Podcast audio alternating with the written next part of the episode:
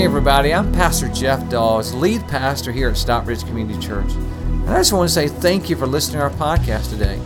I hope this message inspires you and encourages you. Enjoy today's message.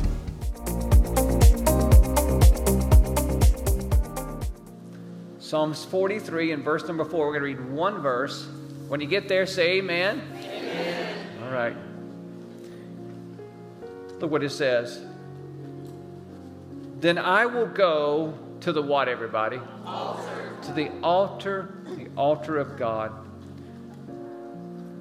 To God, my joy and my delight, I will praise you with the lyre. O God, my God. Would you do me a favor now? Would you just hold your hands out like this? You say, Pastor, why do you want us to hold our hands out? You know what? It's scientifically proven that when you hold your palms up, you are more calm than any other time.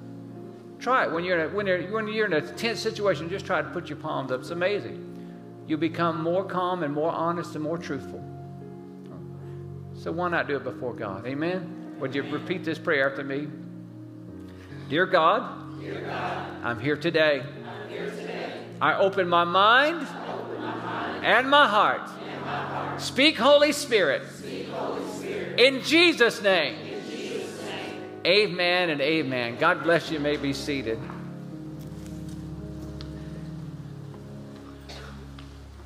Today we're beginning a new series called Pray First. I want to tell you some life changes that's happened in my life.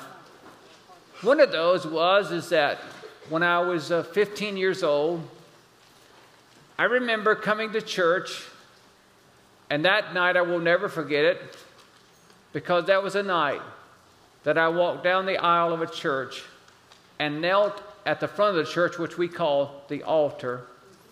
And as I knelt at that altar, God altered my life. He changed my life. Also, in that same church, a few years later, I would walk down the aisle of that church and stand at that altar, and I would turn my face back toward the back door and would watch my bride walk down that aisle and come down to that altar. And there at that altar, my life was altered. I mean, altered. Changed forever. It was there at that same church that I remember bowing at the altar and accepting God's call on my life to be a pastor, to be a preacher. It's, what I'm trying to tell you is that at the altar, God alters. Let's just say it the back, backwards. As a matter of fact, you, it's coming up on the screen. You say it with me. It's coming up. God alters at the altar. That means He brings change. Let me just tell you, if you're new with us, I strive very hard every week to try to break the sermon down to as few words as possible. And so I could not get it any I could not get any less words than five words this week. And so that's our that's what we want to say. Is they're going to put it back up on the screen and we're going to say those five words again together. You ready? Here we go. Let's say them. God alters at the altar. Let's say it again. God alters at the altar. He changes things at the altar. He changes things at the altar. So today I want to talk to you about going to the altar. I'm going to attempt to share three stories out of the Bible about the altar. And my, I'll tell you, my goal in this is that by the time we get done, that you will always want to go to the altar. That's, that's my, that you will always want to go. I'm not just talking about this front of the church. I'm talking about making an altar. You'll understand as we get started. So let's write down the first thing. Going to the altar. Number one is place yourself on the altar. It's so important. Now, I'm going to give you this first story in the Bible. Let me tell you what's happening here. Before I give you the verse, is that King David, remember David and Goliath? Well, David grew up, he became king of Israel, and that he was about to die. And one of his sons, by the name of Adonijah, was telling everybody that he's going to be the next king. And David had not said that. And so David appointed his son Solomon king. And when he did, when, when he appointed Solomon king, all of a sudden Adonijah decided that, hey, he's going to kill me because that's what would happen. And so this is what he did. Look what the Bible says he did. It says that, but Adonijah, in fear of Solomon, went and took hold of the horns of the what, everybody? Altar. Altar. He threw himself at the sanctuary of God. He ran in there and he held on to the altar and he was crying for mercy. Now, let me show you a picture of an Old Testament altar. Is that you see that stone altar there and it has those four corners on it that are going up? Those are called the horns of the altar. And it was used to hold the sacrifice on the altar. And so the sanctuary was a place where people could go and grab hold of the horns of the altar and plead for mercy. And let me just tell you something, he received that mercy. And what I want to tell you today is this is that as we talk about this, God always responds actively to altar activity. Let me say it again. God responds actively. Means he does something at altar activity. so you should always want to go to the altar because God responds. Amen. The altar is a place to where the divine meets the humanity. The human and the spiritual meet. God meets human beings at the altar, at that place of prayer when we intersect with God. Now, there's another verse I want to share with you here in Hebrews, Hebrews 13 and 10, and it simply says this. It says, We have in what, everybody? An altar for which the high, which the priest in the tabernacle have no right to eat from. And what he was referring to here is that he was referring to Jesus dying on the cross. So at, when Jesus died on the cross, no longer did we have to bring animal sacrifice to an altar like that, but Jesus himself became the sacrifice on the altar of the cross. Amen, everybody? Just like you had, you had the horns of the altar where they would tie, tie those animals, Jesus' hands was nailed to the cross. His feet were nailed to the cross. Amen, everybody? And he became our sacrifice. The Bible says he was wounded for our transgressions, he was bruised for our iniquities. The chastisement of our peace was upon him, and by his stripes we are healed. Amen, everybody? He became our sacrifice. And so now, so now instead of us going to the instead of us going to an old fashioned altar like that. Now we can have an altar anywhere we bow. Amen? And we call ourselves, you hear many people say, you got to bow at the foot of the cross. And what we're saying is this, is that Jesus became our sacrifice. And so when we bow, we're bowing before him. Now, talking about the cross. Jesus said this. Look what Jesus said in, in Luke 9 and 23. Then Jesus said to them all, Whoever wants to be my what, everybody? Disciple. Disciple. That means follower. Must what? Deny themselves and take up their what? Cross. When? Uh oh. Take up their cross daily and follow me. That's why we say, you know, at SCC, we want to become Christ followers. Now, let me explain to you why he said that because in their day, it was the day of the Romans. The Romans ruled that, that era. Matter of fact, Jesus died on a Roman cross. Okay, everybody? So it, it, it, was the Romans who actually would come in, and when someone had committed a crime, a hideous crime, what they were saying was, I'm going to live by my own rules, even though I'm in your country, I'm going to live by my own rules, my own way, and I'm going to defy the Roman government. And so when they would get caught in those crimes, and the penalty would come that they would die, they would make them carry their cross. Sort of like this picture here. Someone's carrying a cross. So they're, they're carrying their cross to the place they're going to die. Why did they make them do that?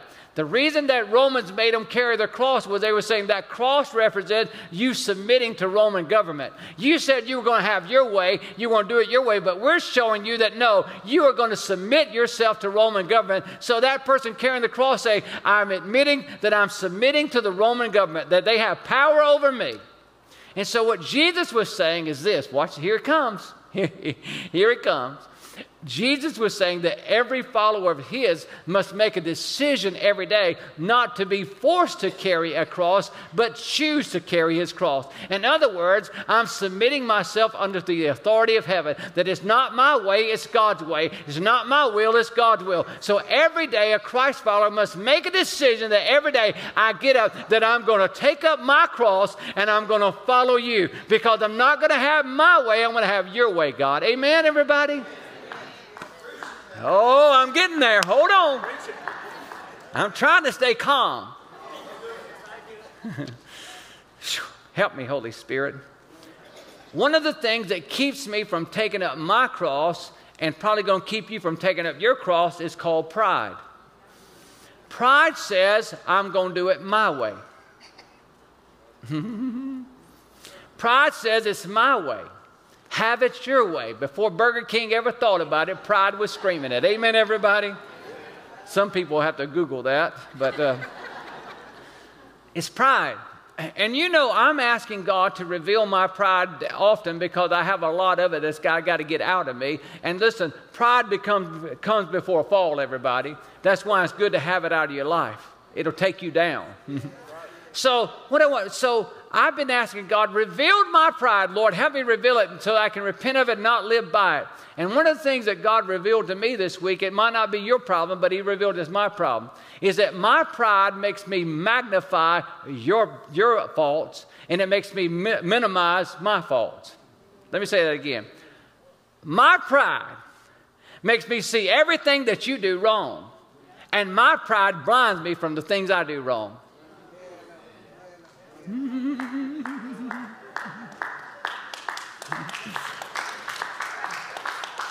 Yes, I'm talking to you.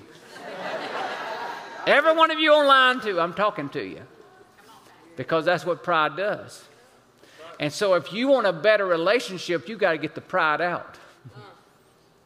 because if don't, you'll be wearing those glasses all the time that magnifies everybody else's faults and minimizes your faults.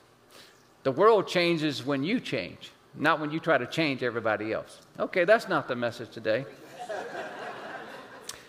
Look at what Acts 3 and 19 says. Here it is. What's, what's that first word, everybody? Repent. Repent. Repent. Some of us think that's a bad word because we see people screaming at us on the corner sometimes. Repent, turn or burn, lie you fry.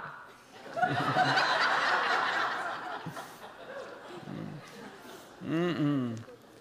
Repent then, and what, everybody? What are we to do? Turn, to God so that your sins may be wiped out. Now, that's, that's what you have to understand about repentance. Repentance is a positive word, it's not a negative word.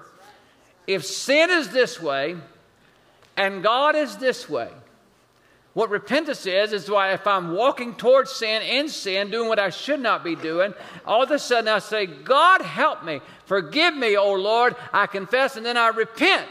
Repent is my action. Confession is just my words, but repentance is my action. See, you can confess all day long, oh God, I'm so sorry, and still keep walking right into it. Good. God Almighty, help me, Lord Jesus, your power. So, when you repent, you turn. And when you turn, guess what? Your back is to sin and your face is toward God. That's repentance. So here's what I want you to know Either you're going to every, like every day, every day, your pastor repents every day. Every day. I go on my knees, God forgive me. I repent of my pride every day. You know why? Because repentance keeps me turning. Because I don't know about you, I have sins that want to pull me back. Let me just tell every one of you those sins that pull at you are going to pull at you until the day you leave this earth.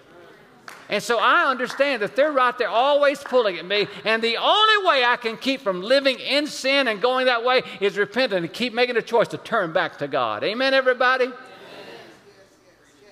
And that's repentance. And that's why you should do it every day. Matter of fact, I don't just do it one time a day, I do it many times a day. But one time I get on my knees and say, God, please help me, because I'll go back to that. And the only thing that will keep you in your walk with Christ is repentance daily repentance. Amen, everybody? Are you tracking with me?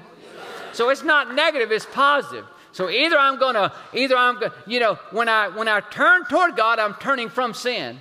And when I turn toward sin, I'm turning from God. So you got to decide which way you're gonna turn. Because you're gonna turn one way or the other. And so repentance keeps me going back, turning to God. You're welcome. so today, that's why we talk about the prayer to become a Christ follower. It's not just believing in Jesus, because the devil believes in him. But what makes the devil the devil is he refuses to follow him. And what's going to make you, what's going to make your year extraordinary this year is that you're going to choose to follow him in everything. Amen? Amen? Amen. And, and, you know, in your sex life, in your work life, in your school life, and everything. No, we're not separate. No, we're following Jesus. Amen, everybody? Let's get it, let's get down to where we live at.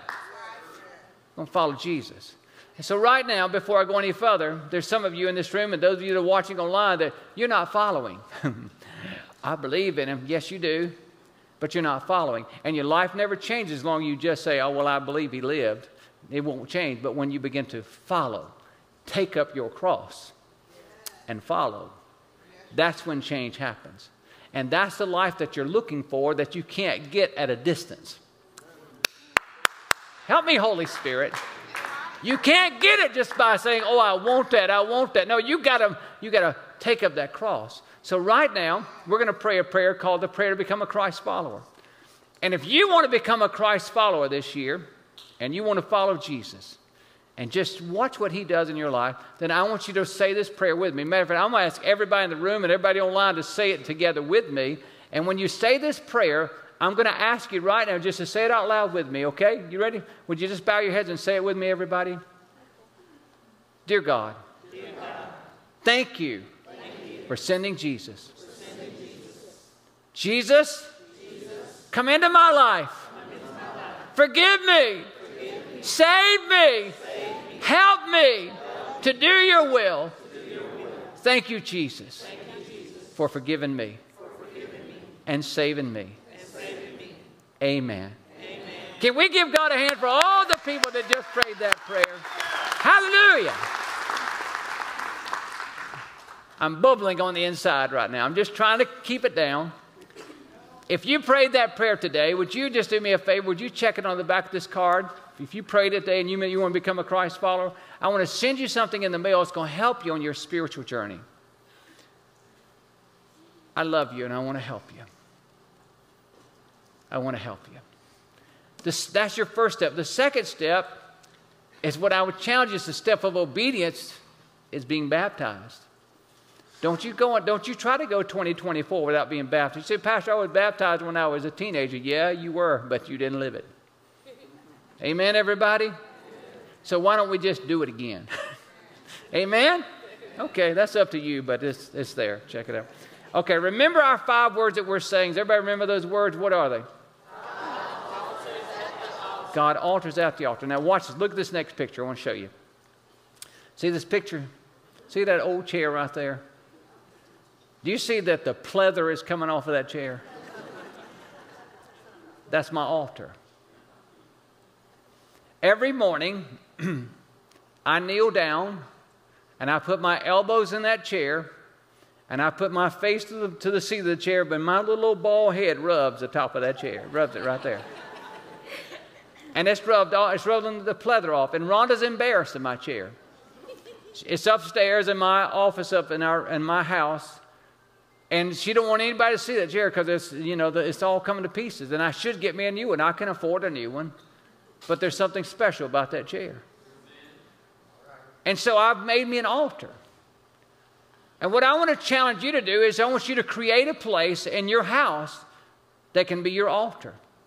It can be the foot of your bed, but somewhere you need an altar. And let me just say something. You young mothers, God bless your hearts. You don't have any time at all. I know them kids are just, they're at you all the time. So why don't you just go, you may have to, you may have to go to extremes. And you know what that is? is that no, you might have to go to the bathroom, close the door, and lock it, and make the toilet an altar.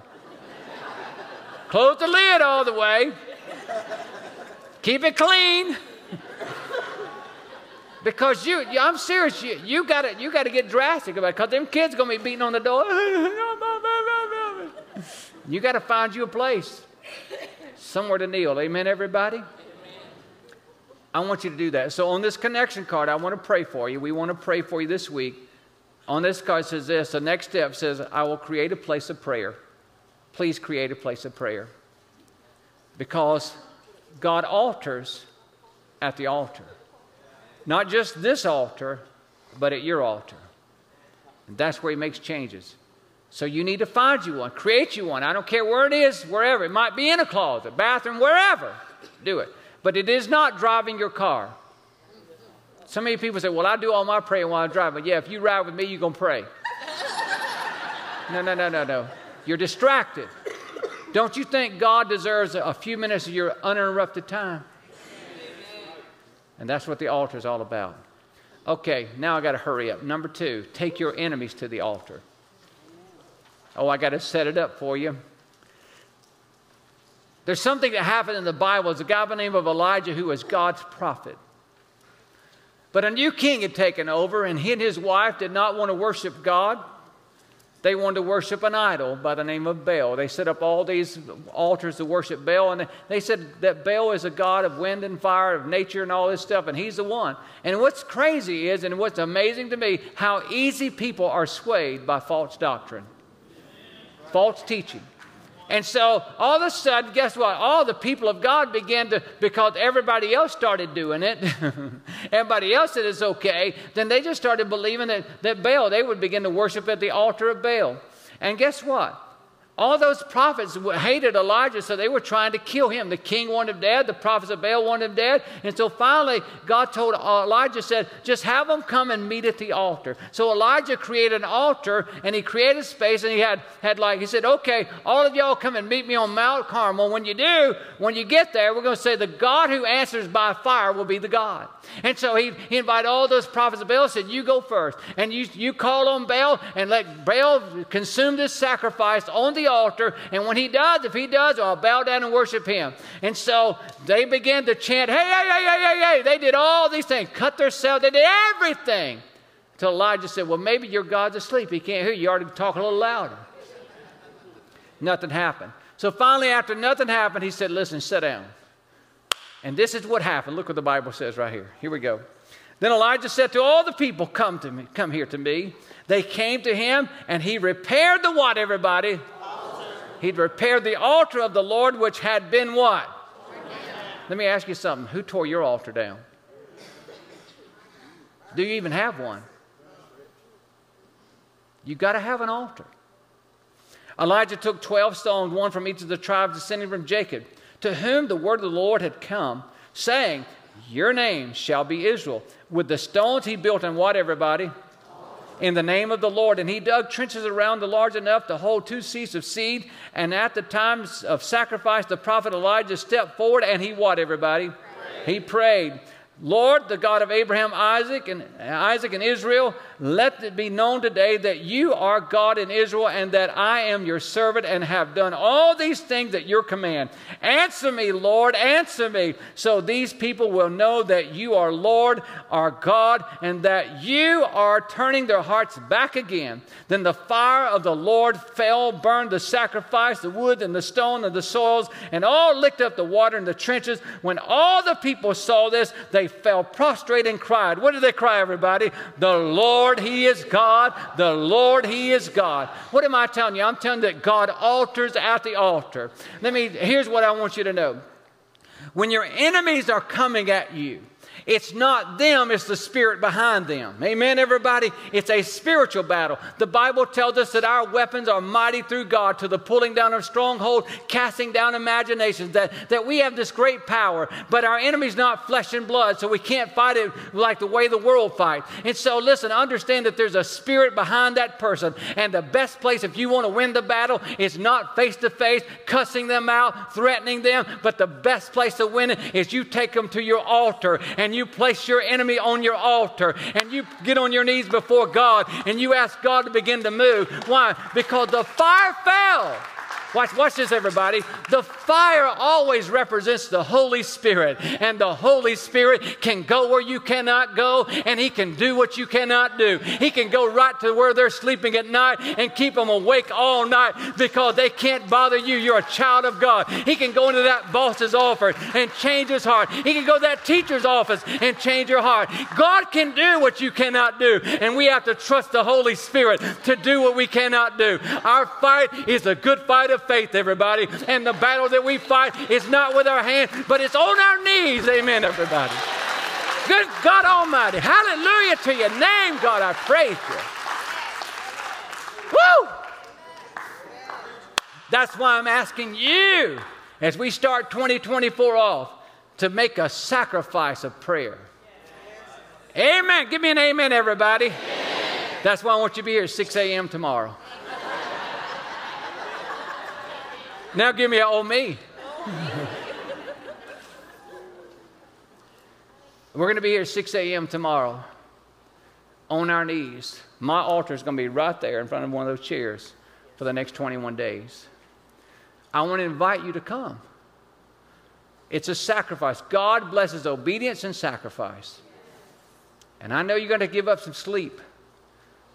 And listen, young moms, I know that you can't come at that time of the morning. You can't leave your kids by yourself, but get, get daddy out of the bed. Let him come for you. Amen. Okay, some of you are, yeah, that's right. but we'll be on Facebook at 6 a.m. You can join us there.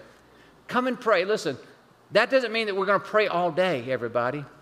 We're going to be here from 6 to 7, but you can stay as long as you want to. If you can only stay 15 minutes, you can only stay 15 minutes. But come and pray and watch what God will do. Amen? Also, during this time, we're going to be fasting. Hold on now. When I say fasting, I know that normally we are talking about food, but this year I want to talk to you about something else. God has laid on my heart for my family, and I'm encouraging our staff, and I want to encourage you. We're not fasting food this time, we're fasting screen time. Because many times when I'm fasting food, I'm just talking about what I'm not eating. You know, I spend more time concentrating on what I'm not eating, and I stay busy so I don't get hungry, and I just forget about God. It doesn't help me. But I'm asking you to fast screen time for 12 hours. So for my house, what does that look like? From 7 o'clock at night to 7 o'clock in the morning. No TV, no computers, no face and phone. And what we're going to do is we're going to grow together as a family. And all sudden, you know, the first night you're going to kill each other because you don't know what to do. And here's what I want you to do is I want you to read the Bible. I want, to, I want to challenge you to read through the book of John. It's 21 chapters for 21 days. And just read, you know, and a chapter in the Bible only takes you about five minutes to read. It's only one page or two. So it's not like chapters, you know, like reading a book. I want to challenge you. I want you read it with your family. Why don't you, listen, when you power down, you'll power up. Oh, we need change in our home. Well, what are you, do, are you willing to do to get change? If you keep doing what you've always done, you're going to get what you've always got. Why don't you try God's way? And I understand, you know, right after I made that decree that it's 7 o'clock at night to 7 o'clock in the morning, all of a sudden the national championships happen tomorrow night. so I guess that means that I'm going to get up and have to, when I turn my phone on, figure out who won the game. I'm challenging you. See, I'm calling you up this year. No more mamby pamby. I'm calling you up. Amen, everybody? Amen. Don't forget to, to, read the Bible. Help us here with reading the Bible as well. And again, you sign up for, it, they will give you a couple of chapters to read. Again, they're only small, like it takes 15 minutes to do it. We're going to read the Bible through on our campus. Okay, remember we're saying, everybody? God alters at the altar. God alters at the altar. Let's say it again. God alters at the altar. So you got to build an altar, create an altar. All right, number three is this is place your idols on the altar. You say, I don't have one. Oh, let's just see. Let's just see. I got to set it up for you. This story is about Abraham and Isaac. Remember, you may not know this, but Abraham was a man that God said, I'm going to give you a son, you and your wife Sarah's son, and they never had any children. And he kept promising them all, you know, he started promising what he's like in their 40s and 50s, it didn't happen. 60s and 70s, it didn't happen. 80, it didn't happen. And all of a sudden, in the late 90s, right 100 years old, God gave Abraham and Sarah a child. All of a sudden, he became grandfather and father all in the same day. 100 years old, you're like grandparent, right? That's it. But what happened was this is that God said to him, Abraham, I want you to take that son, Isaac, who's now about 12 years old. I want you to take him up on Mount Moriah there, and I want you to sacrifice him to me. And Abraham's like, What you talking about, God? And God said, No, that's what I want you to do. And so we're going to pick up the story here, and I want you to hang with me because this is so, so powerful. Look what happens here. When they reached the place God had told him about, Abraham built a what, everybody? Altar. built an altar there, and arranged the wood on it. He bound his son Isaac, and what? What did he do, everybody? He laid him on the altar. On top of the wood. But the angel of the Lord called out to him from heaven Abraham, Abraham. Here I am, he replied. Do not lay a hand on the boy, he said. Do not do anything to him. Now I know that you fear God because you have not withheld from me your son, your only son. Here we go. Watch this. Because Abraham and Sarah had Isaac at such an old age, they treated, I mean, he's special. Everybody in the whole village, whole town knew that he was special because he was conceived at such an old age. And so Abraham and I'm sure Sarah began to coddle Isaac. Oh, we got to make sure that Isaac has everything just right. And they would lay awake at night worrying about Isaac. Oh, I hope he's going to be okay. And everything was about Isaac, Isaac, Isaac, Isaac, Isaac, Isaac. Could it be that Abraham put Isaac in front of God? Anything that you put before God is an idol. Could it be that God saw that no, he could not fulfill the promise that he promised Abraham until I, Abraham had to get rid of the idol? And so he had to reprioritize his life. So he had to bring him up and put him on the altar. And he laid his idol, Isaac, on the altar. When he laid him on the altar, all of a sudden what happened was is that Abraham said, I will not allow Isaac to come before God.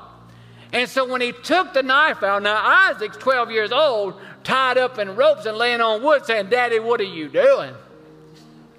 And when his daddy reached to his, to his belt and pulled out his knife, all of a sudden, Isaac's really got a lot saying going on. Daddy, daddy, what are you? Whoa, daddy, daddy, daddy, daddy. And I'm sure Abraham's weeping and crying. And when he pulls back his hand, God speaks. And God says to Abraham, Don't you touch that boy. Don't you harm him. And let me tell you something. Two things happened there. Is that Abraham placed Isaac on the altar that day, and never again would he get in front of God again. He laid his idol on the altar.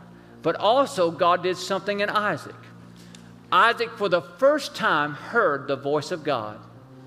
He would need to know the voice of God because he would, Isaac himself would build altars to God and need to hear God. And he learned to hear the voice of God on that altar. Let me tell you something. Some of your children are never going to hear the voice of God until you put them on the altar. As long as you are their God and you meet all their needs and you take care of everything they got, they're never going to get to know God. Until you quit playing God, they're never going to know God.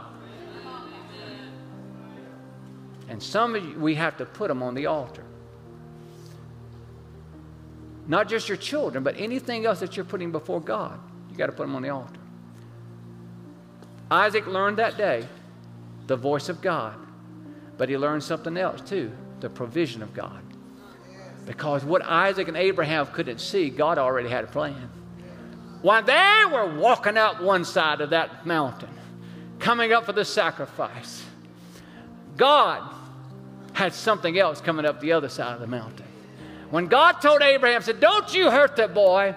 Don't you, don't you hurt him. Said, There is a lamb in the thicket that you are the sacrifice, not the child. And so, what I want you to know is when they were walking up this side of the mountain, God had a, a ram over here walking up the other side. What I'm trying to tell you today is when you go to your altar and you begin to pray, when you lay everything on the altar and you begin to ask God, help me, I want you to know you may not see it now. You, do, you don't have a clue what's happening, but God is already working on your answer. Amen. It's coming up the other side of the mountain. And you're not by yourself, you're a child of God, and God Almighty is with you, and God's got an answer to your prayer, and it's on its way. Amen, everybody. God is the provider. He's a provider.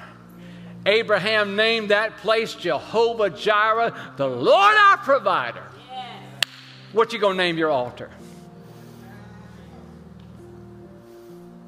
you got to name your altar. I want to give you something to do. You got these cards that we have in your program. It says, I'm placing, and there's blanks, and there's on the altar. Today, I'm going to give you a chance to write. Don't put your name on them because we're going to be praying over them at 6 a.m. I want you to write down what you need to put on the altar today. What's worrying you? What's got you? What's become your idol? What is it? Your enemies or yourself? Some of you, it's going to be your fear and worry because you're consumed with it and it's become an idol. It's before God. What is it? I want you to write it down. I'm going to write mine down. I'm going to give you some instructions.